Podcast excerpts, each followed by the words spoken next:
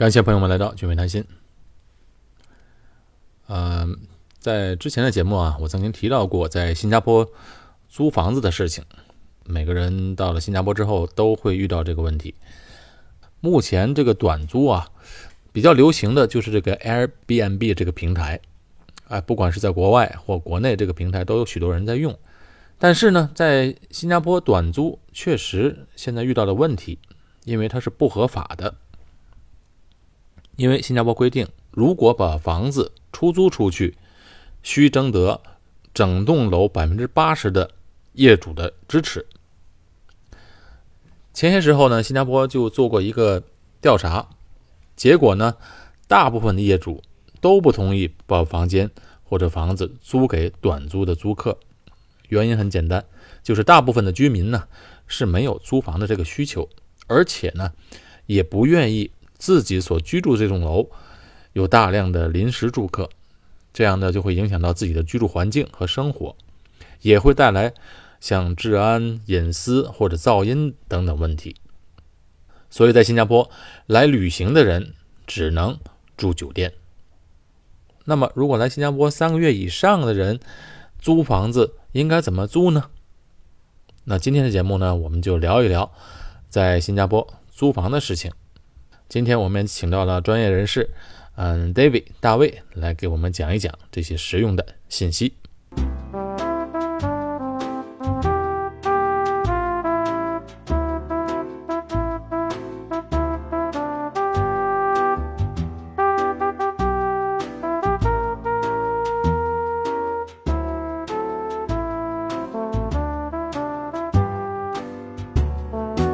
感谢朋友们来到俊伟谈心。上一次呢，我们提过新加坡的房产的一些信息吧。这次呢，我又邀请了我的朋友啊，David 大卫，新加坡的资深的房产顾问，他来跟我们聊一下在新加坡租房有什么注意事项。哎，大卫你好。哎，俊伟你好。哎，大家好。呃，现在有很多人来新加坡啊，呃，有的人来旅游，有人来工作，有人来上学。来了之后都存在一个问题，就是要租房子。而且这个也是一个很头痛的问题，因为远在其他的国家来之前呢，对这边信息不太了解。呃，有的人往往是在网上预定了屋子之后来这边一看货不对半，或者呢，呃，存在哎，我这个地点和位置不是我想象中的那么好，可是后悔又没有用了。通常在新加坡租房子都是要租到一年，通常屋主是租一年了。是是是，当然这样的话，嗯，你可以跟我们讲一讲，如果是说有的学生来这边，我不想租到一年，我租短期的，可不可以？啊，那么在新加坡租房呢，主要是有两种房子，一种叫做政府主屋，那么另外一个就是私人的公寓。嗯，好，如果是说要短期的，呃，租政府主屋，它就有一个条例，就是最少要六个月。啊，最少六个月，最少要六个月。然后，如果是私人公寓呢，最少是要三个月。啊，我先让大家了解一下这个祖屋和公寓的区别。祖屋呢，就是政府祖屋，环境也很不错，唯一的区别就是说它没有保安，也没有游泳池，没有健身房这些设施。而公寓呢，这些都是比较齐全的，所以通常那个公寓的租金会比祖屋高一些。是的，是的，当然公寓的租金会比祖屋高一些。我们来看一下。主屋跟公寓租房的分别，去年二零一八年五月一号开始呢，主屋一房到两房最多只可以住四个人，啊，它有人数的限制。是，那么三房以上最多也只可以住六个人。即便是这个我的房子有五个房间、六个房间比较大的那个单位，也只能租给六个人，也只能够住六个人。哦，是。哎，对了，现在呢，很多人旅行呢都会 Airbnb。的网站上或者那个 App 上去租房，也很方便。但是前两天好像报纸上说，新加坡呃这个政府做了做了一些调查，在调查之后呢，呃就决定，因为普遍上大多数的业主还是不愿意把房子不接受这种呃租房子的方法，因为对于想要把房间或者房整套房子租出去，呃通过 Airbnb 来赚钱的这些业主业主吧，他们是没有问题。但是对于大多数的居民来说，他们是反对的，因为不想我自己所住的环境突然有这么多陌生人进来。是，嗯，所以最后政府已经做了决定，是吗？对，政府已经最近宣布了，呃，那个条例就是说最少还是要租三个月才可以。所以如果这个合约是少过三个月，就算犯法了。也就是说住三个月以上的就可以，住三个月以上。合法。如果住三个月以下呢，只能去酒店了。它主要的两条呢是说最少要住三个月，那么一个房子一间房子不可以住超过六个人。嗯，啊，这两个。那么当然，其中还有一个条件，因为新加坡毕竟有一些的房子呃公寓是特别小，嗯，比如说大概四十平方米，对，所以它政府也不让说一个四十平方米里面就挤满了人住了六个人，嗯。所以它还有一个小小的那个要求，就是说，就是每一个人每一个客租户最少要有十平方米的范围，就是意思就是说，如果是一个四十平方米的公寓，那么最多也只能够住到四个人。所以两点要求，第一点呢就是必须不能超过六个人对，啊，不管房子多大，不能超过六个人。不能超第二点。每个人享有的那个居住面积不能少于十平米是啊，明白了。好，那这样的话，我问你啊，如果是一个人租房子，那么对于业主来讲，当然他是如果租少少过三个月，他是犯法的。但是我看到还是有人租的嘛。如果是这种被抓到的话，那么业主会受惩罚了，这是没得说。是，但租客会不会受惩罚？假如我今天来租房子，哎，我看到那边有房子来租，租我一个礼拜，那我就租嘛，反正不关我的事嘛，因为真的出了事是业主的问题嘛。你你怎么看这个问题？啊，当然，在新加坡，呃，政府抓的主要还是业主。嗯。但是当事情发生的时候，政府就会留下一个记录，说好这一件这一件犯法的事是这个业主跟这一个人。对租户来说，在不知情的情况下，名字也被记在政府里面有记录了，这当然也不是太好。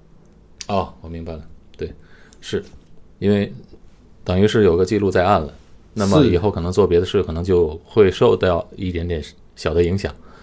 比如有些游客，如果真的是万一正好出事，而且这个业主受到影响，可能这个游客今后在签证的时候可能会有点点点麻烦。比如说最近呃，就有一个新闻报道，就是国内一个一个女生，她要来新加坡工作，所以她就在网络上找了一个自己也不是什么熟悉的中介，就帮她租了房子。嗯，那么她要来新加坡，她就说要租一个月。是当然他也许他本身不知道这个一个月是犯法的，但是这个中介也没告诉他，就跟他收了这个押金。哦，嗯，收了押金。后来政府最近宣布说最少要三个月。其实这个最少三个月不是最近的事情，是一直以来一都直以来都是如此。都是如此。但是这个中介没也没告诉他，就收了押金。嗯，那么当后来政府宣布了之后呢，这中介就告诉这个女生说：“好，那物主不愿意把这个房子租给你了。”所以呢，他住他住了多长时间了？他还没过来，啊，还没过来还。没过来，他就要然后呢，就现在就要呃，物业主不要租了，对那就要把钱退给他了嘛？对，呃，理论上来说，他就要把他的押金退给他，是但是他就不要退回给他，啊，不退，他就不退了。是业主不退呢，还是这个中介不退呢？这个业主不要退了，啊，业主不要退。业主不要退了，嗯、业主不要退，所以，所以我们这是说，呃，这样子的情况，其实这个房子租出去少过一个月是主要是业主的问题，嗯，但是这种情况发生的时候，租户也会受牵连。对有很多麻烦嘛。有很那最后多麻烦这个钱要回来了吗？到目前为止，我所听到的新闻就是他们还没收回来。哎，但是很明显这是犯法嘛，你收了人家钱没有退嘛？哎，是这个是犯法的，只是说，呃，如果这个女生她这个租户她要的话，她还必须去告他们的什么，就那就麻烦了。好，我明白了。因为在新加坡呢是有一点，如果是说金额超过多少钱以上才可以去法庭，如果金额少过多少钱，我具体的数额我忘了，是要去那个小额法庭。对，去小额法庭是比较节省的做法对，啊、因为如果金额不是太高，你又去请一个律师，那到头来也不值得。是是是，一共才一千块钱是吧？是，所以就是就是这点比较麻烦，嗯，但是还是最终可以得到解决了。如果他继续找这个小额法庭去解决解决这个问题，还是最终可以解决。问题是说要花多少精力？嗯，所以这个很重要，就是说，呃，如果呃朋友们今天是要在新加坡租房啊、买房或者什么，那么你就要一定要找一个你所信任的这个是一定朋友。一定要。啊，大卫在新加坡如果租房子的话，这种中介费用也是存在的。是呃，像这样的话，租房子的话费用是多少？啊，在新加坡租房的费用是这样子算的，一般的租房费用是每一年的租约半个月的租金，加上这个消费税百分之七的消费税。如果是两年的租约的话，那么就是一个月的租金加那个呃消费税，这个就是租户必须给的。当然，如果这个租的房子那么租房的那个租金是超过四千的话，租户就不需要给这个费用。啊，OK，我我我我再重复一遍啊，一个人如果来租房子，通过中介来租房子的话，他是需要付中介费的。如果这个房子是一年的合约，这个中介费就是半个月的中介费费用；如果是两年的合约，就是一个月的费用。比如这个房子是两千块租一个月，啊、那费用就是一年的合约就是一千块钱的合一千块钱的那个中介费；如果是两年合约，就是两千块钱，刚好是一个月的租。如果这个房子呢租金超过四千块了，那这个租户就不需要付中介费。如果是租金是超过四千块，然后合约是两年，哦，合约也要两年以上，嗯，如果合约是一年的话，当然还是要还是要明白，明白了。好，大概在新加坡的这个费用就是这样的。现在其实还有一种短租的概念，其实因为你看我们现在有你看那个共享共享办公室的一个概念，对吧？是在市中心一个豪华的个办公大楼，这样呢有一两层是这种共享的一个办公室，哎，这个地点非常好，然后呢，这个里面的设施又很好，但是呢是共享的，这样租金租金呢也很少。现在呢，新加坡又有一种就是共享的合租的概念，呃，一个单位呃合租，刚才说了不超过六个人，这样的话大家合租，这不用租整套的房子，那只要租房间就可以了，这样的话租金就会减少一些。另外，这个好处还是那个可以说短租嘛，不必要签一年的合约。我们如果说这个短租的这个方式，当然也是有。有哪个朋友是说我今天来住在这里，也不知道过了几个月我会是否会被派到另外一区，那么可能这个地方就不太适合他了。嗯，好，如果是这种情况下，我们可以考虑短租，但是它的条件还是同时要合乎政府的规定，就是说最少要三个月。嗯，好，短租呢，一般在新加坡的屋主都不太愿意，呃，给这个短租三个月。是当然也有一些可以做这样的短租，他们愿意做。短租的合约当然有许多的便利，刚才我一开始提到那个情况，就是来到这儿以后，呃，想象的这个地点是不错，挺方便，但是呢，来了之后觉得，哎，我可能住在另外一个地方更靠近的地方，可能更好一些，就当做一种过渡，呃就可以。另外一类型的客户就是，也许他已经有房子，但是他要装修，需要装修几个月，那么可以暂时先在这些短租的这些房子来租。那么对工作的人来说，当然也方便。